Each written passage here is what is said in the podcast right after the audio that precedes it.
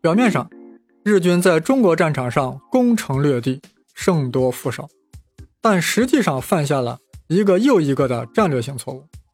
这一则归因于前面所说的日军中的下克上，二则是国共所采用的战略太高明了。当时呀，中国民间武装领袖毛泽东就在窑洞里写下了《论持久战》，这大家很熟，不用多说。看看当时的国家统帅蒋介石是如何应对这场战争的。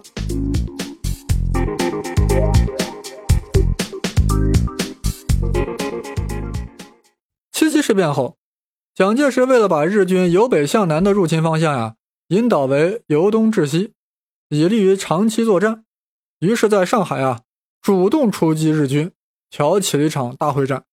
这可是中国抗日的大战略。这样说太笼统啊，我们略微展开一下。七七事变爆发后，蒋介石本来是要决定调动大军与日军决战于华北平原。如果这样，中国危矣。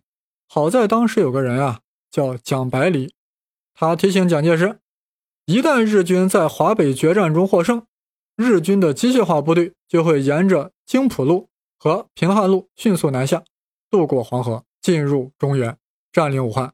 那就把国民政府撤向西南的战略通道就切断了呀，从北向南完成对中国的战略切割，最后就把国军逼到东南沿海，直接逼到海下面去了呀。这样一来，中国就失去了能够继续抗战的资本，也就没有利用可以进行抵抗的战略纵深，无法与日军进行持久战了。这蒋介石一听，不由得一身冷汗啊！蒋百里先生，那你有何高见呢？百里笑道：“开辟第二战场，何处呢？上海。”蒋介石倒吸一口凉气，这上海可是全国的经济中心啊！蒋百里继续开导说：“国军应主动在上海开战，吸引日军主力师团增援淞沪，将战略轴线由南北方向改为东西方向。”然后以长江作为抗日战略的纵深轴线，由东向西节节抵抗，步步后撤，充分利用中国越西越高的地理优势，阻遏日军的凶猛攻势。这样啊，中国就有了持久抗战的可能。这话呀，可真是醍醐灌顶。蒋介石如梦初醒，说了句：“娘西批，就在上海大干一场。”可以说呀。日军在上海时是被迫应战的，打了一场没有准备的大会战，于是只能不断添油，渐次增兵，最终投入了二十余万兵力，才在战术上获得了淞沪会战的胜利，但在战略上失败了，因为消耗了长达三个月时间。虽然在军事上很有优势，但因为渐次增兵，故而没有得到充分体现。三个月时间，不但消耗了日军大量的战争物资。而且也为蒋介石重新部署军队，为国家进入战争状态赢得了宝贵的时间。更关键的是，将日军引向了一个错误的战略攻击方向，注定了持久战的形成。日军全面侵华，却未能实现三月灭华的目标，打成了消耗战。日本毕竟是小日本啊，虽然爆发力强，但消耗不起。因为侵华而造成的军费猛增和物质消耗。国家财政面临崩溃，连年大量进口石油和钢铁等战略物资，导致黄金外汇储备几乎枯竭。就是美国财团继续愿意给你卖，你小日本也快拿不出钱了呀！更可怕的是，随着日军侵华的深入，严重威胁了美英的在华利益。这么大的中国，若被你日本全吞了，这是很不符合美国国家利益的。美国希望的是门户开放。利益均沾，于是美国呀，在一九三九年开始警告日本，若不从中国撤军，就将减少对日出口石油和废钢铁。就这么一警告呀，日本就受不了，没有油和铁，拿什么打仗？难道只凭武士道和武士刀吗？剖腹总不能让对手屈服吧？这样摆在日本面前只有三条路：第一条，就是从中国腹地撤军。恢复到七七事变以前的状态，这是军国主义分子所不能接受的。开弓哪有回头箭？第二条，诱迫蒋介石讲和，这个看似是有可能实现的。一是因为啊，当时国民党内部呀，主张与日媾和的占大多数，比如什么汪精卫、于右任、孔祥熙、居正这些党国核心要员，纷纷敦促蒋介石早下议和之决心。还有胡适、周佛海、陶希圣、陈布雷这一帮子文人。搞了个低调俱乐部，纷纷要求蒋介石接受日本的议和条件。当时国民政府呀，不但丢了首都南京，后来武汉和广州也丢了。但蒋介石呀，就是不屈服。蒋在日记中写道：“今日最危之点就在停战言和，与其屈服而亡，不如战败而亡。”日本人啊，当时对蒋介石的性格缺乏研究。人家蒋介石成天研读曾文正攻击曾国藩啊，曾国藩屡战屡败的精神激励着他，挺住，国际形势一定会大变，美国一定会参战。蒋介石这种不合作的态度啊，令日本人很无奈。首都都打下来了，武汉三镇也攻克了，把你的中心城市基本上都占了，你凭啥就不议和呢？其实日本人不明白一个道理。中国不是工业国，是农业国，哪有什么重心啊？哪里有什么中心啊？只要领袖有抗战的决心，人民有不屈服的心，如此一来啊，日本就只剩下第三条路了：北进或南进。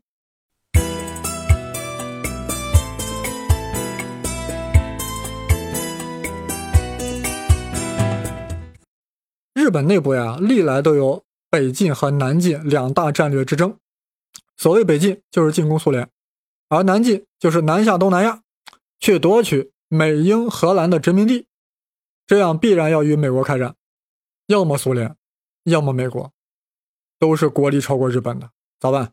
当时德军闪击苏联成功，日本内部对于与美还是与苏开战，近卫文磨内阁与陆军部、海军部有着重大分歧。当时近卫首相呀，主张答应美国要求，从中国撤军；故陆相东条英机主张与美开战，海相吉川谷治郎首属两端，其实反对与美国开战，希望陆军与苏联开战。顺便说一下啊，所谓首相就是内阁总理，陆相就是陆军大臣，海相就是海军大臣。刚才说过呀，日本内阁是无法控制陆军部、海军部的，反而是。东条迫使了近卫内阁总辞职。一九四一年十月十七日，东条英机出任总理，这是日本历史上第一位现役军人当首相，还兼任陆相。至此啊，日本的战争机器全面开动，再无阻隔。这本来对日本来说是个好事呀，毕竟可以统筹规划了呀。但对日本人不幸的是，这东条英机是个蠢货，还东条英机呢。我看就是个东条木瓜，连石原莞尔一半的智慧都没有。唯一的优点就是果断，果断的命令帝国海军去招惹美国了。东条上任后为什么不北进苏联，而决定南下了呢？东条内阁上任之际啊，正是不可一世的德军在莫斯科城下遭到反攻，德国迅速灭亡苏联的预期出现变数之时。第二。日本陆军有恐苏心理，因为之前日军与苏联有两次较量，一九三八年在张古峰小打架输了，一九三九年在诺门坎大打架又输了，苏军把日本给打怕了。人都是欺软怕硬的嘛，所谓日本武士也不例外啊。但是理性分析一下苏门坎战役啊，日军还真不应该如此恐苏。表面上。苏军的炮火打得日军抬不起头，但你要看看当时双方投入的实战力量对比啊。当时苏军参战人数是六万九，而日军是两万五。苏军消耗的作战物资八万吨，而日本消耗了两千吨。但苏军的最终伤亡呀，比日军还高了百分之二十。这几个数据说明了几点：一则是苏联的工业比日本强大。二则苏联比日本更重视这个战役。三则呀，如果日本进攻苏联，将对苏联的物力和人力资源产生巨大消耗。总之呀，苏联是无法应对日本和德国从东西两个方向进攻的。由此，我们也可以明白，苏联为何要讨好日本，一开始就承认了日本人的傀儡政权——满洲国，不就是为了和日本和平相处吗？一九四一年四月，苏联与日本缔结了《苏日中立条约》，斯大林那个高兴呀！在宴会上高呼“天皇陛下万岁”，还破例到车站与日本外相松冈洋右告别拥抱。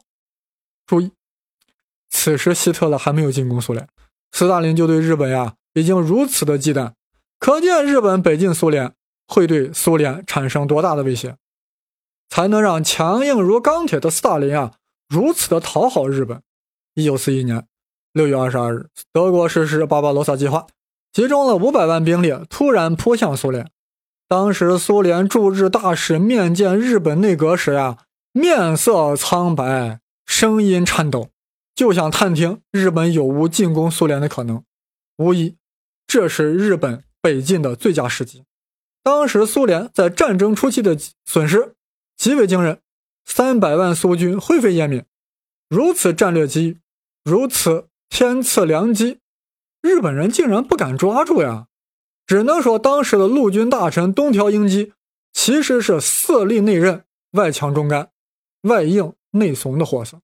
其实啊，日本如果趁着希特勒闪击苏联获得成功的初期夹击苏联，并不需要获得多大的胜利，只要能大量牵制住苏军及其战略物资，就能帮助德军攻破莫斯科。再加上两面夹击。对苏联人造成的巨大心理威慑，苏联想不崩盘都困难呀。当然，也会有人说，日本进攻苏联无法马上解决石油问题。日军当时呀还够用一年的战略储备，而且北京苏联也不至于彻底与美国翻脸，美国就不至于对日完全禁运石油呀。美国其实一直都在努力和日本和谈，希望两国间不要出现战争，所以只是在警告日本，并没有。做出禁运的实质的举动，最后促使美国做出禁运决定的是，日军进入了越南，这令美国毛了。你啥意思？你占了中国，你还要南进啊？这令美国毛了呀！你这是要南进的节奏呀！美国才禁运呢。再者，一旦德日夹击苏联，苏联崩盘后呀，高加索那么多石油。希特勒能不给日本分上几桶吗？我说的这些啊，东条都应明白。那他为什么在北境这一问题上怂了呢？其中一个重大的原因是，日本陆军已经深深地陷入到了中国战场，要不断攻打国军，还要在后方与共军周旋，哪有兵力进攻苏联？有人说，当时在东北的关东军不还有八十万吗？人家希特勒进攻苏联调集了五百万军队，日本若攻击苏联。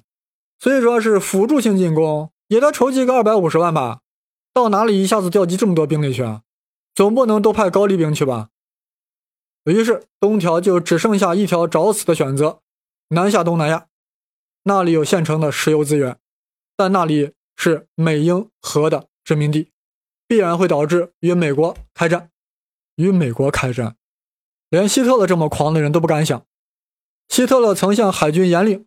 潜艇勿要攻击美国船队，所以美国舆论一看啊，这德国人又不碰我们美国，所以都主张中立。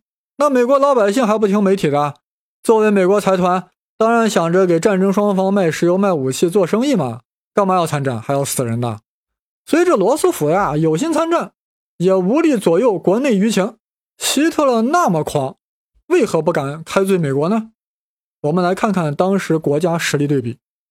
若按二战前工业产量来衡量各国实力的话，排名依次为美、苏、德、英、法、日、意。中国呢？我们当时是农业国，根本没法比。这样说还有点抽象，我们具体看看钢产量吧。从某种意义上来说，二战就是在拼钢铁。各国在一九四零年的钢产量分别为：美国六千万吨。德国两千万吨，苏联一千八百万吨，英国一千二百万吨，法国八百万吨，日本不到七百万吨，意大利二百万吨。也就是说呀，美国的钢产量啊比日本多了近十倍。这样大家就明白，与美国开战，日本下了多大的赌注。这回可不是以下课上，这是首相兼陆相东条英机坚决主张的。而海军内部呀，也不好意思反对。不好意思，日本人还有不好意思的事儿。这因为海军呀，平时占用了最多的军费，平时也是吹嘘天下无敌，事到临头再说不行，实在张不开口呀。有人可能好奇，中国当时年产多少钢？我都不好意思说，五万吨，太寒碜了。现在明白为啥日军声称三月可以灭华啊？如果仅仅从钢铁的角度来说，确有可能。但战争并非全由钢铁所决定，还有智慧和钢铁一般的意志。我们中国人就用这年产五万吨的钢铁，就把那么多的日本陆军陷在了中国，使得日军只能放弃北进苏联的计划。只能指望海军去和美国拼命去，这一方面反映出中国坚持抗日为二战胜利做出的重大贡献，同时也再次说明了日本全面侵华是其全盘结束的关节点。日本抉择与美国开战，帝国海军硬着头皮赌一把，这以小博大啊，必须要出其不意，偷袭美国海军基地，试图一举歼灭美国的太平洋舰队。或许又能赌赢了呢。山本五十六在一九四一年十二月八日凌晨三点十九分偷袭了珍珠港，把美国的海军基地炸了个稀巴烂，美国的各种战列舰基本报销。获知这一消息的主要国家领导呀，有的叫好，有的叫骂。那么谁在叫好叫骂呢？说出来是很 funny 的。斯大林兴高采烈地说：“好极了，真是好极了。”说完。立马从远东抽调了三分之一的兵力，三十个步兵师投入到了莫斯科。丘吉尔 happy 连连呀，说道：“好了，我们赢了。”戴高乐更乐了，胜利已成定局。希特勒听到以后，暴跳如雷，大骂东条英机是个二百五。墨索里尼立马就萎了，这下子可完蛋了。我想呀。心情最为激荡的，莫过于是蒋介石。蒋介石的抗日战略是：以空间换时间，屡败屡战，苦撑待变。等待什么？就是等美国参战呀。为什么要主动发起淞沪会战？不就是想让日军势力早日进入上海、江浙一带，危及美国在华利益，期待美国早日对日禁运吗？结果，美国对日本却一再纵容。蒋介石从1937年的七七事变。甚至可以说，从一九三一年的九一八事变，一直等到了一九四一年年底，终于等到了这一天。你说能不激动万分吗？那一刻，重庆人民和东京人民都欢腾了。此为二战史上的奇观。估计罗斯福心里也偷着乐了呀，终于可以参战了。他当天就前往国会，轮椅也不坐了，向参众两院演讲，对日宣战。次日。也就是十二月九日，中国立马对日宣战，同时也对德国和意大利宣战。德国和意大利也没办法呀，于是也对美国宣战。这东条呀，不但左右了日本，也左右了希特勒和墨索里尼。日本对珍珠港的袭击啊，从当时来看是一次辉煌的胜利。美国海军主力舰四艘被击沉了，三艘受伤。但在后来的珊瑚岛海战和中途岛海战中呀。日本和美国都发现，战列舰在海战中已经无足轻重了，航空母舰已经成为决定海战成败的关键。日本偷袭珍珠港时呀，美国的三艘航母都不在港内，完好无损。但即便如此呀，日本在航母数量上也是有很大优势的呀。那为何太平洋战争的形势在半年后就朝着有利于美国的方向逆转了呢？可别以为是美国强大的工业，美国工业再强大。从民用转向军用也是需要一个转型期的，尤其是航母又不是航母，绝非一年半载可以造好。那为什么逆转了？因为美军破译了日本的密电码，这是日本战败的一个不能忽视的原因。